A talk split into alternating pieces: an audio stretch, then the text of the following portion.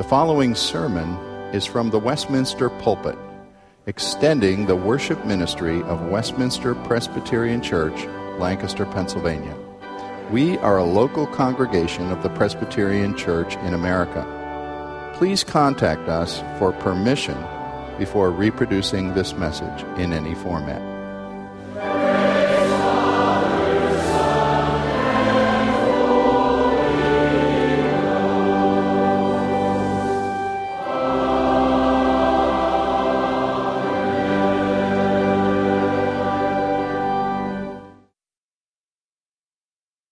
Look with me to the very first words spoken in this gospel. Consider just a short passage to introduce it today as the author himself introduced it, verses 1 through 4 of the Gospel of Luke. Many have undertaken to draw up an account of the things that have been fulfilled among us, just as they were handed down to us by those who from the first were eyewitnesses and servants of the word. Therefore, since I myself have carefully investigated everything from the beginning, it seemed good also to me to write an orderly account for you, most excellent Theophilus, so that you may know the certainty of things you have been taught. We ask, O God, as you gave this word through this servant of yours, you would launch us in understanding it, seeing in familiar passages new things, new truth, establishing us in the strength and certainty that it was written to give for your glory. Amen. If a physician was to tell you at some point that you have a very serious disease, the chances are that one of your first responses would be to think about a second opinion. Not that you would totally disbelieve what you had been told, but you certainly would like to know if it could be confirmed. For if you're going to face something threatening your life and possibly costing many thousands of dollars and giving you much anxiety, you want to make sure. And so, of course, you go to another doctor who might review the tests or make new ones and bring different expertise to bear and say whether he or she sees the thing the same way. And even if that second viewpoint only confirms that, yes, you do have that disease and you are very sick, you probably have gained a little bit just in some confidence of or reassurance of knowing that even in your illness, you're working on the basis of an accurate doubly certified diagnosis. Well, today we're beginning to study this gospel written by Dr. Luke. It's the longest book in the New Testament by volume, not by chapters, but by total number of words. Luke is the most massive book of the New Testament. And in fact, if you add it together with Luke's other major book, the book of Acts, most people don't realize that Luke wrote the largest portion of any one author of the New Testament. You could perhaps try that trivia test on some friend who thinks they know the Bible and say, Who wrote more words in the New Testament? And many people will say, Paul. And some might think about the Gospel of John and the epistles of John and the book of Revelation and say, John. And they're wrong. The answer is Luke the author of more, about 28% actually, of the New Testament from this man's pen. Now, every biblical gospel is entirely unique.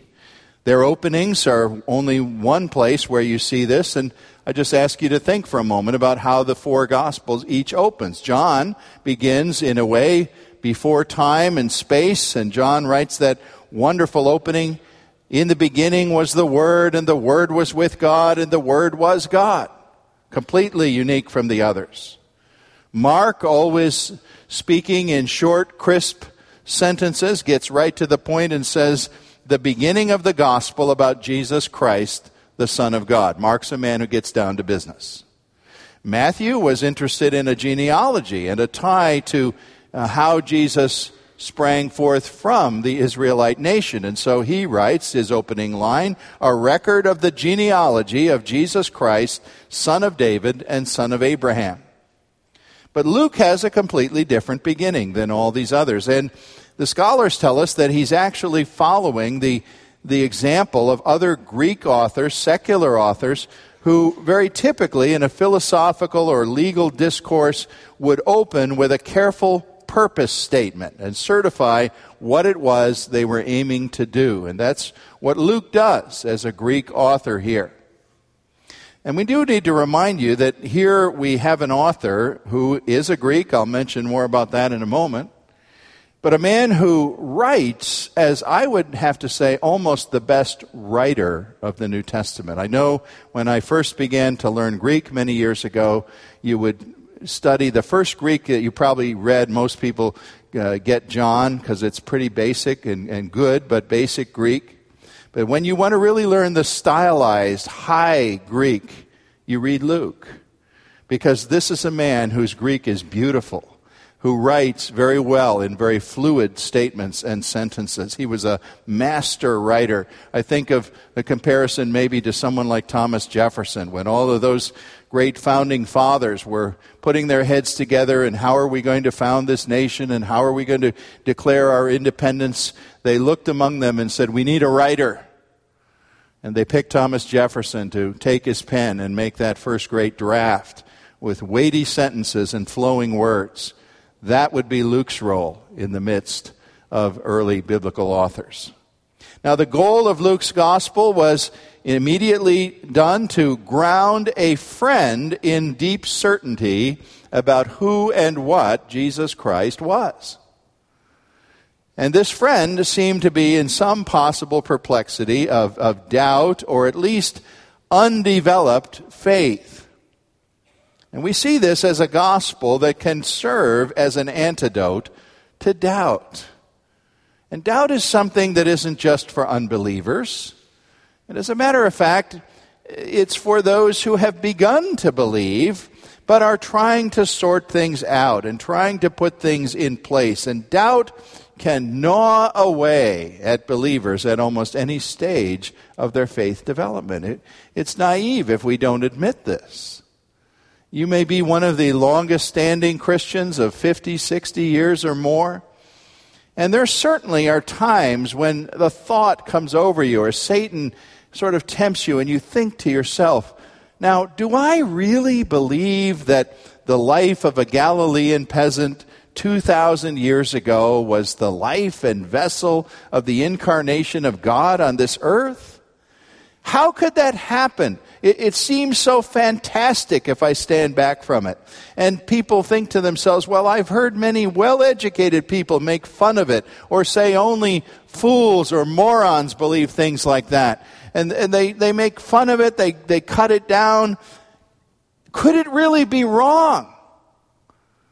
And if it's wrong, is there some way my sins can be forgiven? If it's wrong, is there some way I'm going to have an eternal life after this life? If it's wrong, is there anybody listening to my prayers? Christian, please don't tell me you've never doubted. Because if you're that person, you're not in my company. We all doubt. We have real doubts sometimes about Jesus Christ, and we struggle, even perhaps if we know the right answers for our assurance. There are times when our hearts betray us. Well, this Gospel of Luke, I hope, will serve to reestablish and rebuild for you the certitude of faith in Christ. In fact, I like to call this the Gospel of knowing for sure. I like to think of it as a physician of souls sitting down, giving a great second opinion to certify what it is really wrong with us and what's really right with Jesus Christ that can give us a whole new life in Him. Now, first of all, today, most of what I'm doing is introduction here. I said to my wife, the first sermon of a, a, new book is always a little frustrating because you have to introduce the book, and maybe you can't grapple with applications as much as you want to. But I hope there's something that will help you and establish you even as I do this application this morning. I need to mention first the key people involved in the origin of Luke's gospel, and the first of those people is Luke himself. Now, interestingly, his name does not appear on the gospel you have an English translation Bible in front of you and you see Luke printed in big, bold words at the top, but that's not in the original language uh, version of this.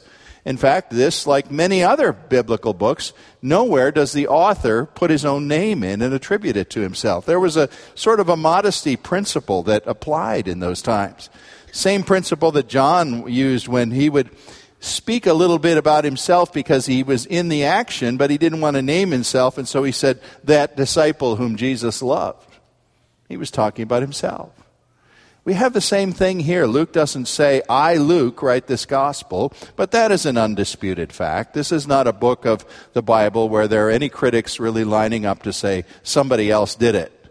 Uh, there are those books where people falsely claim those things, but not with this one.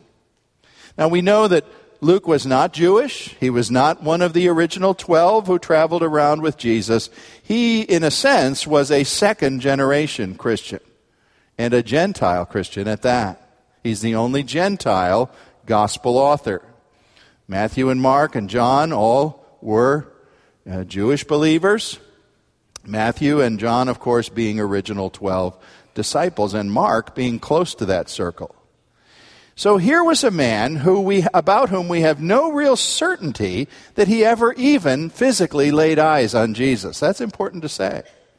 Their lives overlapped, and yet we don't know that Luke was necessarily around Jerusalem when Jesus was living. And there's every good chance that he never did actually see Jesus. He doesn't claim that he did.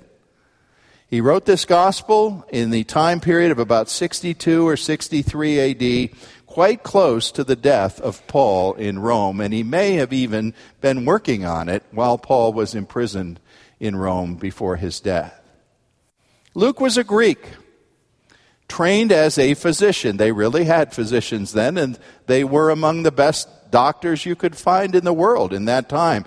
Interestingly enough, there was a fairly famous medical school in a city of Tarsus. The city where Saul or Paul was born had a medical school. Did Luke go there? We don't know for sure. We don't have any way of affirming that. But it's an interesting speculation because those two became great friends and companions. That may have been how they met. Paul talks about Luke many times. A typical mention is in Colossians 4 14, where he refers to him as the beloved physician. He's with Paul all along the way through many, many travels. They were seldom separated in the missionary travels. He went through prison. Whether he was a prisoner himself is doubtful because he wasn't accused of the things Paul was, but he was nearby. Maybe he was the one that even brought Paul the supplies and the basic necessities of life as a visitor in prison. He went through shipwreck. He writes the book of Acts, and, and there are what the scholars call the we passages of Acts where Luke says, We did this, because he was there. And he was writing about joint action that he was involved in. So we know that this man had years of close access to Paul, certainly, as well as to many other apostolic people and eyewitnesses of Jesus Christ. He had tremendous sources at his fingertips. He could talk to the people involved with Christ in that first generation. Just as an aside, it's, it's almost obvious in the first chapter, in the account of the birth of Christ, that Luke had had almost certainly interviewed Mary, the mother of Jesus. He spoke to her. What happened to you? How did you learn about this? He investigated. And Mary had to have told him what she experienced. Now, in verse 3, we learn of the other important personality in this origin of this gospel, and he's more of a mystery person. He's called Theophilus, most excellent Theophilus. That's a, a title of honor for someone who probably held a position in the state. Remember, Luke was involved in Rome. He was quite possibly in Rome when he was writing this gospel. He knew people in the, even the household of Caesar as there were Christians moving about in Rome and developing, responding to the gospel. It's highly likely that he was writing to a Roman official who had some interest in the gospel of Christ. Perhaps Theophilus had already professed that faith. He'd already said, I'm a believer. Or maybe he was sitting more on the edge of his chair as what we call a God seeker and saying, I'm really interested in these things. I want to know. I want to understand this. It's, it's mysterious to me. Help me know more about this Jesus that you call the Christ. There are those who actually would say, because of the meaning of his name, that Theophilus was not necessarily a flesh and blood person. His name means lover of God or beloved of God. And so people say, well, we think this is just sort of a name of, of a fictional person. And Luke was saying, I'm addressing this gospel to all those who are lovers of God. I tend to side with those who want to have their cake and eat it too on this one, I think. It seems very likely that Theophilus was a real man, but that Luke was listing his name and being very aware of the what we call a double entendre, the double meaning that in addressing his friend, he was also addressing everyone who loved God and sought more knowledge of him. Well, as we discover, we're going to find out that Luke is a, a gospel writer who loves people as God loves people. I, I see Luke as, a, as the guy who liked to sit on the bench at Park City and watch the people go by and marvel at the variety at all the different people and try to read their lives and their faces and their, their mannerisms and their situations. He noticed people like no other gospel writer. He notices and brings to our attention crooked tax collectors and beggars and uh, the seriously ill and a runaway son and his anxious father. This is the gospel of the prodigal son, of course. Many such people, women, are noticed and highlighted in Luke in a way that are not quite the same in the other Gospels, where in the Jewish culture, the woman tended to be more in the background, not brought forward so much. Luke sees many women with unique involvements and interest in Christ and points them out. Here's this doctor with his gifts of discernment and observation, seeing how people are interacting with Christ and coming to new life. Now, secondly, having spoken about some of the people in, in the gospel, let's talk about the subject of this gospel. And this is interesting to me when we say, what is the subject? It's not a thing, it's a person. And it's quite obvious the person is Jesus. And yet, in a way, it's not so obvious because in the four verses I read to you, the name of Jesus doesn't appear, does it? Nor does the word Christ. I could have a contest and say, let's have silence until someone raises their hand and tells me which is the first verse in chapter 1 of Luke that mentions Jesus or Christ. I won't take the time that it would take. It's verse 31. There, the name Jesus appears for the first time. What, at first, Luke says his subject is, is this things that have been fulfilled among us. Now, he says that in a let the reader understand manner. You know, O Theophilus, what I'm writing about. These wonderful events that have been fulfilled, that of course center on Christ. That's what I'm going to write to you about. I'm going to write to you about Christ Jesus, who's a greater physician than I am, who went into the human condition and healed places previously untouched, wounds that went deep into men that couldn't be touched with any medical school's teachings about bandages or surgeries or, or pills that could be offered. I'm going to tell you about the divine healer who came in the theme of Luke to seek and save the lost. Luke's gospel doesn't have the same kind of fulfillment emphasis about the Old Testament as Matthew did. We studied Matthew in great detail, if you're new here, uh, just a couple of years ago, went th- through the entire gospel rather exhaustively. And, and Matthew, uh, we constantly hear saying, This happened so that the scripture which says this could be fulfilled. He was a Jewish writer. He had an Old Testament mindset. He wanted to show that relationship that Jesus fulfilled the Old Testament. Now, Luke isn't going to point that out in the same one to one way as Matthew did, but here we see from the outset he is saying that his subject is a fulfillment in our midst of great things expected from the past or from of old. He's not talking about a myth. He's not talking about theology. He's not really even talking about religion. He's talking about events and people.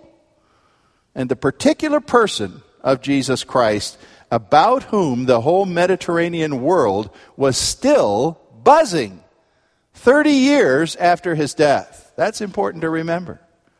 This isn't one or two or three years after Jesus died. This is about 30 years, almost exactly, close to a generation.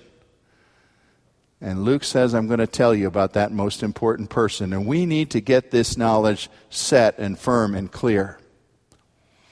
You know, we're becoming increasingly aware that the World War II generation are lesser and lesser in number among us. And those who fought for this country in Europe and in the Pacific Many of them ordinary people doing very heroic things. The, what uh, Tom Brokaw called the, the great generation, I believe, are passing on from us. And we need to get their stories. When I was growing up in the 50s, uh, you know, World War II was, was just over a decade, but it, as a little kid, to me, it seemed like that's way long ago. Nobody talked about it anymore. I was over and done with. And now, isn't it interesting? a whole generation later, we're saying, wow, that was a great event. That was an important cataclysmic thing. We need to understand it. We need to hear what the people who went through that understood and could tell us. Well, that's exactly the situation that Luke is pointing to here. He's saying, look, it's 30 years now that Jesus has uh, died on his cross and, and rose again, and people like a Roman noble Theophilus are talking about it and wanting to learn about it. It's time that we got in touch with what the first generation disciples can tell us and get it down and get it sure so that this generation can learn it and generations to come as well.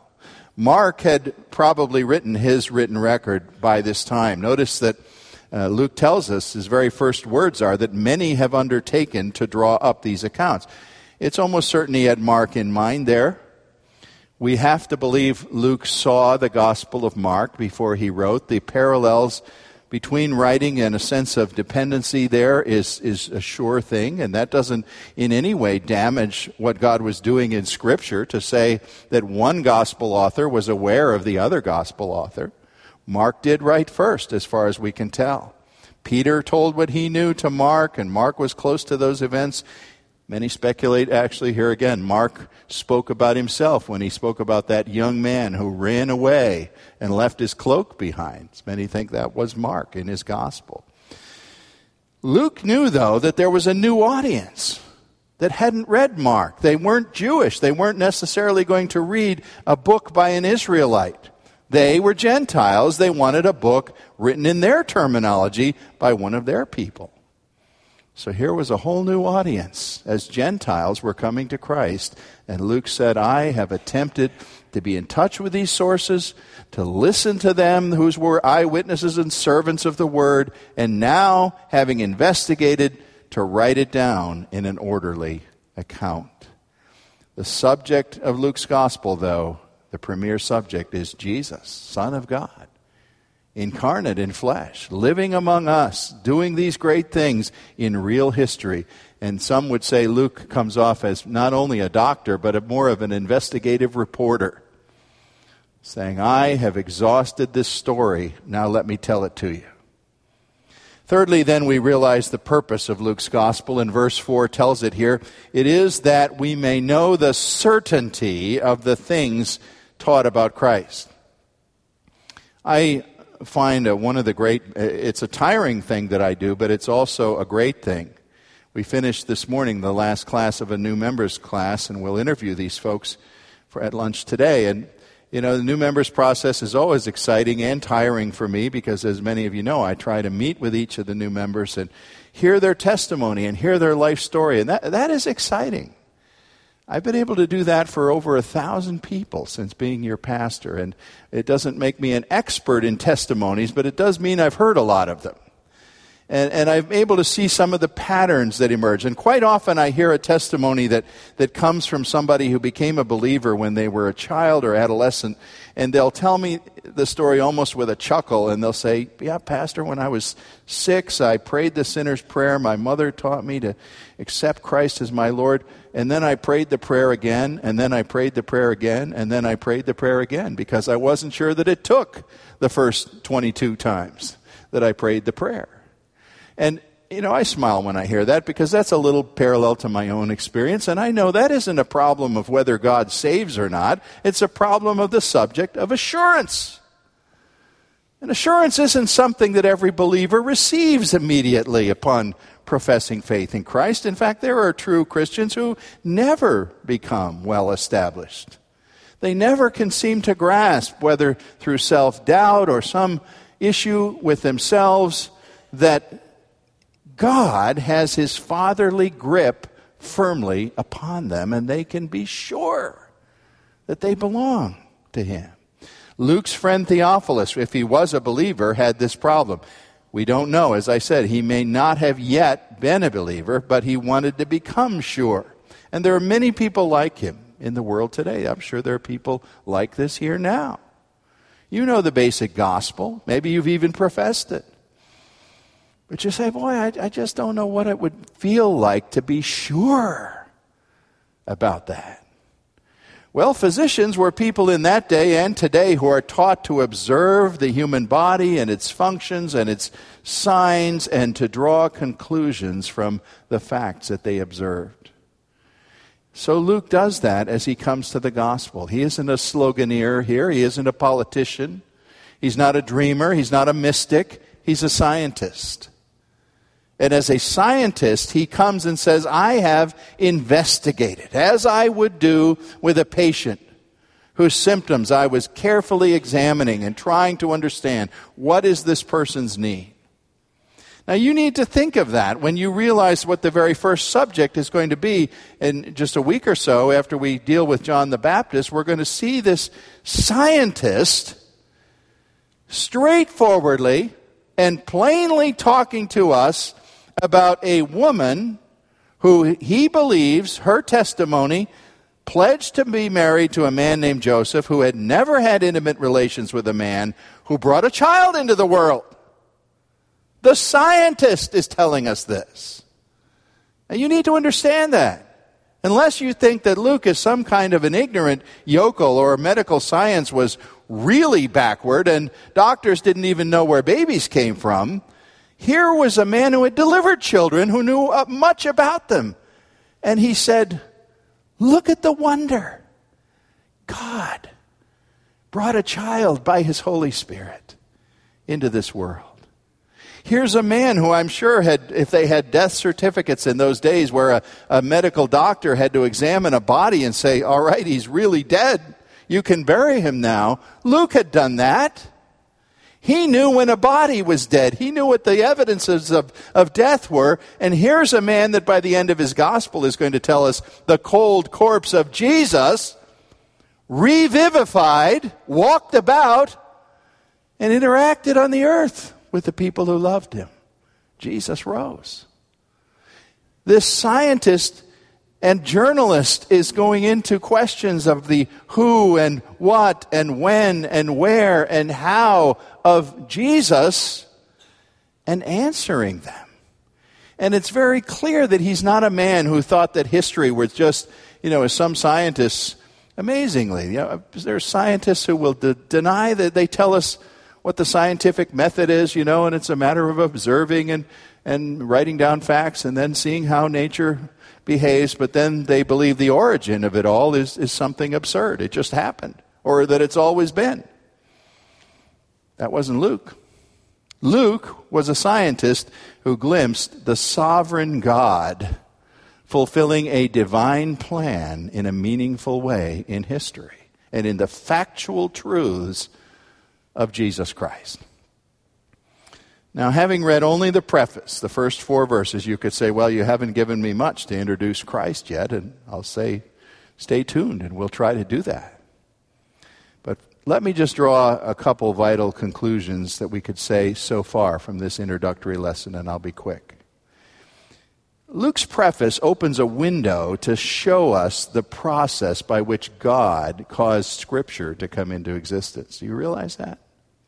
Here's a man, an author of a scriptural book, telling us what he did and how it took place.